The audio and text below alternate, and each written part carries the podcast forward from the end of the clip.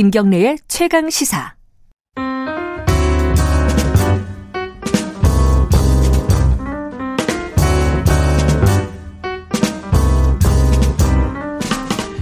더 나은 미래를 위해 오늘의 정책을 고민하는 시간입니다. 김기식의 정책 이야기 식스센스. 김기식 더미래연구소 정책위원장 나와 계십니다. 안녕하세요. 예, 안녕하세요. 좀 전에 그 여야 국회의원들하고 이해충돌방지법 예, 예, 예. 얘기 잠깐 하다 말았는데 네, 그거 좀 네. 이어서 좀 해볼게요. 이게 이제 이천십삼 년도에 처음 국회에서 논의가 시작이 됐다. 이렇게들 예, 예, 얘기, 얘기를 하더라고요. 네. 그거 뭐 제일 잘하시는 부분인 네, 것 같아요. 네. 그죠?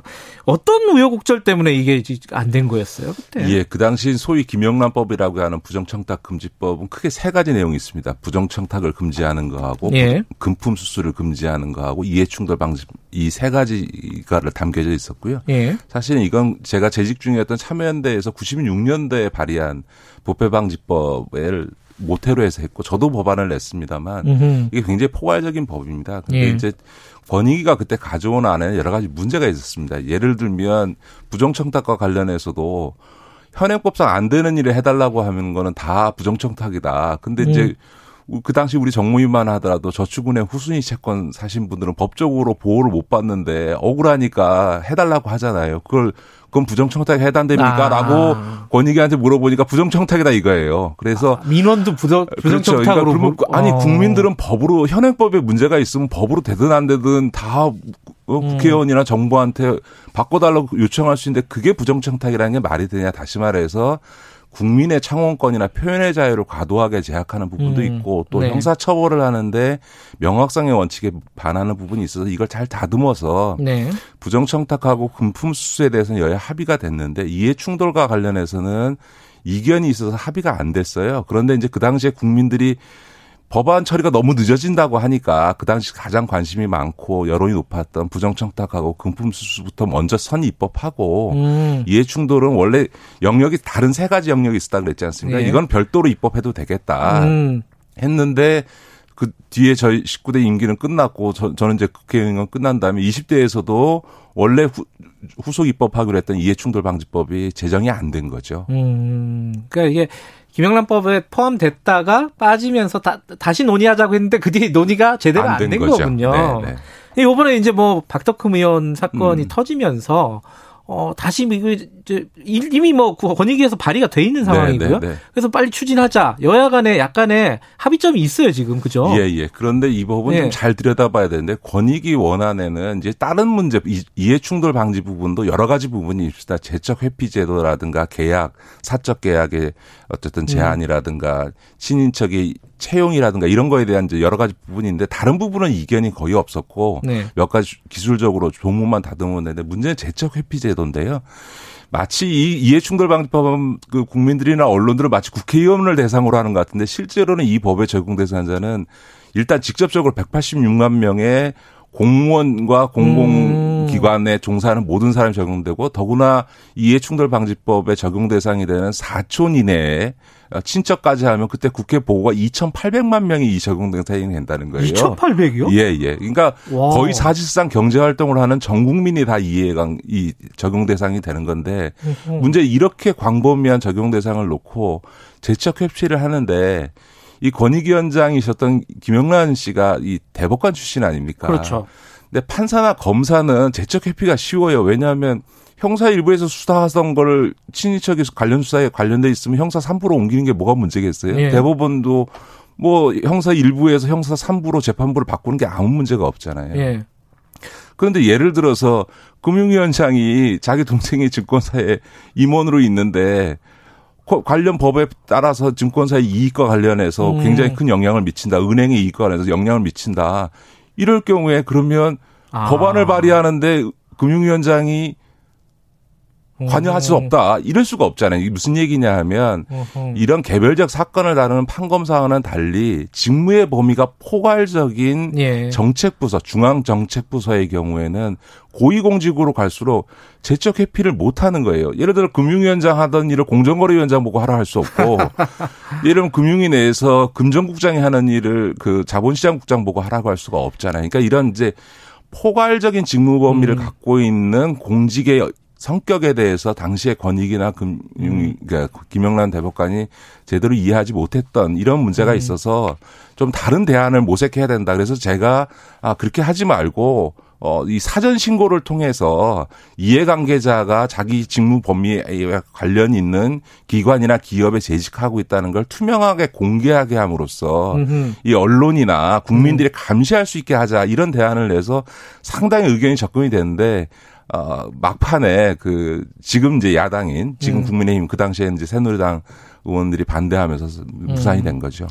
아, 그렇게 생각하면 아까 이제 직무 범위가 포괄적이면 참 이게 어렵다라고 말씀하셨는데 가장 직무 범위가 포괄적인 게 대통령 아닙니까? 그죠? 그것뿐만 아니라 예를 들면 여기 지금 케이비에스입니다만 예를 들면 케이비에스 경제부장 같은 경우 사촌이 보통 한 삼십 명 될 거 아닙니까? 네. 그러면 그 삼십, 사십 명쯤 되는 사촌인의 범죄 친인척이 재직 중인 거기도 더군다나 적용대상 임원만이 아니라 임직원입니다. 음. 임원이든 직원이든 기, 어떤 기업에 예를 들어 취직해 있다. 그러면 그 음. 기업과 관련된 기사는 하, 데스킹을 보지 말라는 거거든요. 그러면 경제부장 음. 할 수가 없는 거죠. 이, 이처럼 대한민국 경제 기업이나 산업 모두에 대해서 일종의 권한을 갖고 있는 언론사의 경제부장은 음. 사촌인에는 경제활동을 하면 안 되는 거죠. 이런 비현실적인 요소가 있어서 이거를 이제 좀 수정해서 입법을 해야 된다라고 하는 것이 이제 문제가 된 거죠. 그래서 이제 사전신고제로 해서 투명하게 밝히자 이게 이제 대안으로 얘기를 하신 건데 지금은 또 그렇지가 않잖아요, 그죠? 예, 지금도 이제 그 대안은 아직 그 검토만 되고 있고 예. 지금도 권익위는 이제 현재 원래 음. 원안을 고수하고 있는 재척 회피 예, 예, 재척 예. 회피와 관련해서는 그런데 이제 아까도 말씀드린 이게 이런 제도라는 게 다 미국에서 이제 유래해서 예. 온 제도인데 저희 참여연대에서 뭐 이 외국 입법내, 미국 입법내를 얼마나 많이 검토해 봤겠습니까? 저희가 예, 예. 이십 년 전에 제출한 법안이니까 그러나 네. 미국에서도 이렇게까지 그 하는 경우는 없고요. 이렇게 포괄적인 직무를 담당하고 있는 경우에 이런 재척회피 제도라고 하는 게 사실상은 운영하기가 어렵다. 그런 점에서는 좀 다른 대안들을 찾아내는 음. 게 맞는 거죠. 근데 이제 그 궁금하신 부분이 있을 겁니다. 청취자분들이. 예를 들어 지금 박덕흠 의원 같은 네, 경우에 네, 네. 건설사 출신이고요. 네, 그죠? 네. 어, 주식은 백지 신탁을 했고. 네, 네, 네. 그런데 국토위에서 막 간사까지 했단 말이에요. 네, 네, 네. 그 이런 것들은 좀 피해야 되는 거 아니야? 이런 것들은 제척하고 네, 회피해야 네. 되는 거 아니냐? 이런 의견들이 좀 예, 있는 것 예. 같아요. 일단은 사전신고제가 만약 채택이 됐다면 지금 네. 이제서야 아는 게 아니라 처음부터 그분이 이제 이십 대 때 처음 이제 음. 그 국토위 배정됐을 때부터 이분들의 친인척이 사촌인의 가족들 친척이나 가족이 건설사를 운영하고 있고 이, 이 사람들이 어떤 경제활동하고 음. 있는지가 다 알려졌으면 네. 아마 지금 논란이 되고 있는 일들이 이미 진작에 언론이나 국민들에 의해서 문제제기가 돼서 예. 국토위에서 아마 다른 상임위로 배치가 됐겠죠. 이런 사전신고제도라는 거는 투명성을 통해서 국민적 감시를 가능하게 하자라고 음. 하는 소위 이제 이해충돌이나 부패방지에 있어서 일반적인 아주 중요한 음. 원칙을 실현하는 건데요. 그럼에도 불구하고 뭐 감시해도 눈 딱 감고 불법하면 사실은 어떡하겠어요. 그런데 그, 그, 그런 예. 점에서 보면 국회의원하고 일반 행정부 공무원은 다릅니다. 예를 들어서 금융위원장 보고 이해충돌이 있다고 해서 공정거래위원장 하라고 할 수는 없잖아요. 그런데 예. 국회의원은 이해충돌이 있으면 국토위에서 문체위로 보낼 수 있잖아요. 예, 예. 그러니까 국회의원과 관련해서는 저는 이해충돌 방지법에만 매달릴 게 아니라 예. 아예 국회법만 개정해서 국회의원들에 대해서는 음. 상임위 배정은 얼마든지 쉬우니까 열여덟 개 상임위 예. 중에서 바꿀 수 있으니까 국회의원의 경우에는 직무상 이해관계자가 친인척으로 있을 경우에는 네. 상임위를 회피하거나 제척하는 이런 네. 제도를 국회법 개정을 통해서 해야 된다. 저는 그런 점에서 보면 국회가 지금 뭐 이 법이 갖고 있었던 이제 포괄성이 갖고 있는 문제들을 계속 지적하면서 입법을 지연하기보다는 지금 국민적 비판이 국회의원 특히 음. 박덕흠 의원 케이스에서 많이 집중되고 있으니까 예. 그럼 솔선수범하는 차원에서 국회법을 개정해서 음. 일단 국회의원만이라도 이해관계자는 상임위에서 배제하는 이런 음. 좀 재척 회피 제도를 국회법상 도입하는 거는 아무런 문제가 없습니다. 다만 음. 이 국회의원의 재척 회피 제도도 조금 몇 가지 보완 장치가 필요한 건 사실입니다. 네. 그러니까 이제 사실은 국회에 계셨으니까 제일 잘 아시겠지만은 네네네. 그렇게 되겠습니까? 국회가 솔선수범해갖고 국회법부터 막 고치자 이게 될까요 이게? 이제 국민들의 여론 지금 뭐 음. 박덕흠 의원이나 이런 케이스에 대한 국민적 비판이 강하고 지금은 서로 여야가 지금 개혁 경쟁하고 있지 않습니까? 김종인 지금 국민의힘도 김종인 위원장 들어오고 나서는 탈바꿈하겠다고 하니까 저는. 음. 국회법을 통한 재척회피 제도를 통해서 국회의원에 음. 대해서는 권한이 큰 만큼 좀 더 엄격하게 음. 제도를 운영하는 것은 저는 바람직하다고 생각하고요.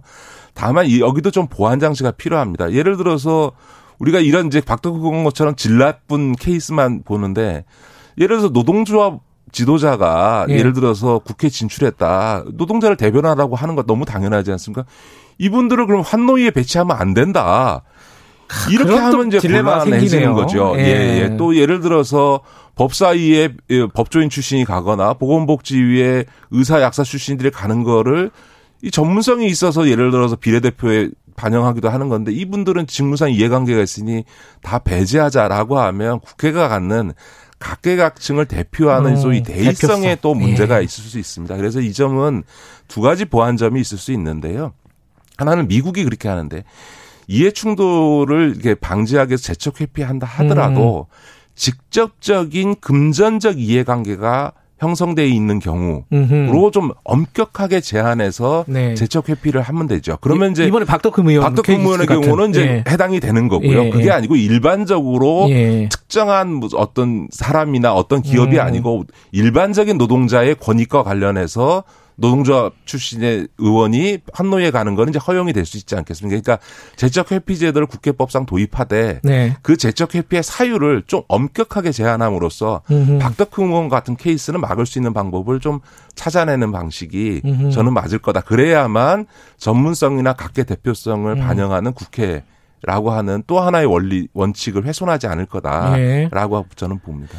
공직사회 전반적인 어떤 이해충돌을 어떻게 할 것인가를 계속 따지면서 법안 질질 끌지 말고 그건 그것대로 뭐 대안을 마련하고 이 국회는 먼저 솔선수범을 하자 일단은. 사, 사실은 제가 이제 초기 김영란법 초기 논의 때 그 얘기를 했는데 김영란 대법관이 네. 너무 좀 과욕을 내셔서. 사실은 이제 국회의원의 권한이라는 것과 장차관의 권한이라는 것과 하위직 공무원의 권한, 더군다나 공직 유관 단체인 음. 예를 들어서 저 어디 지방에 있는 무슨 기념사업회 아, 총무직원들도 예. 국회의원하고 똑같은 법률에 지금 적용을 받고 있거든요. 공공기관이기 때문에 음. 네. 이게 맞냐? 예, 예. 각각의 지위에 따라서 혹은 음. 각각의 어떤 위치에 따라서 좀 개별법으로 이걸 규율해야. 네.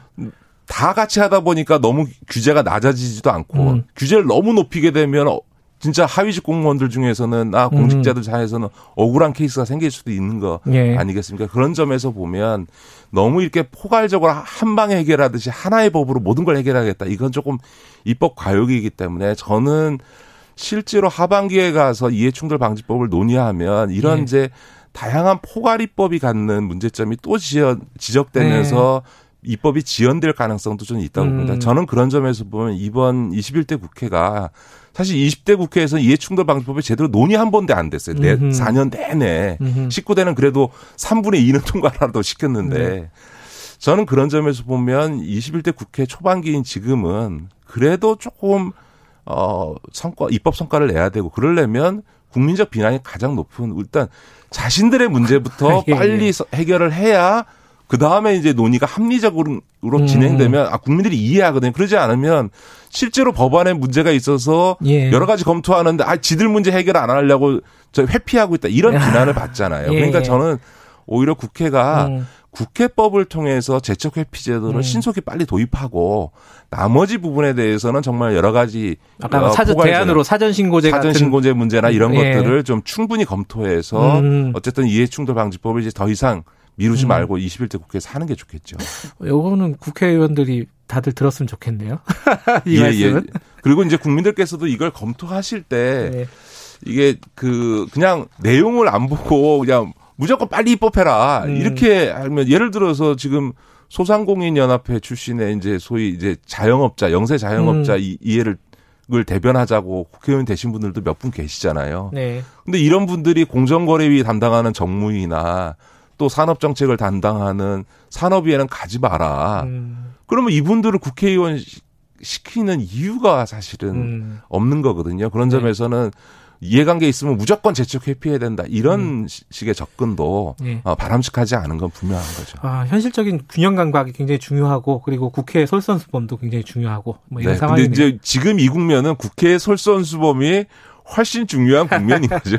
알겠습니다. 여기까지 듣겠습니다. 고맙습니다. 네, 고맙습니다. 김기식 더미래연구소 정책위원장이었습니다. 지금 시각은 여덟 시 사십오 분입니다.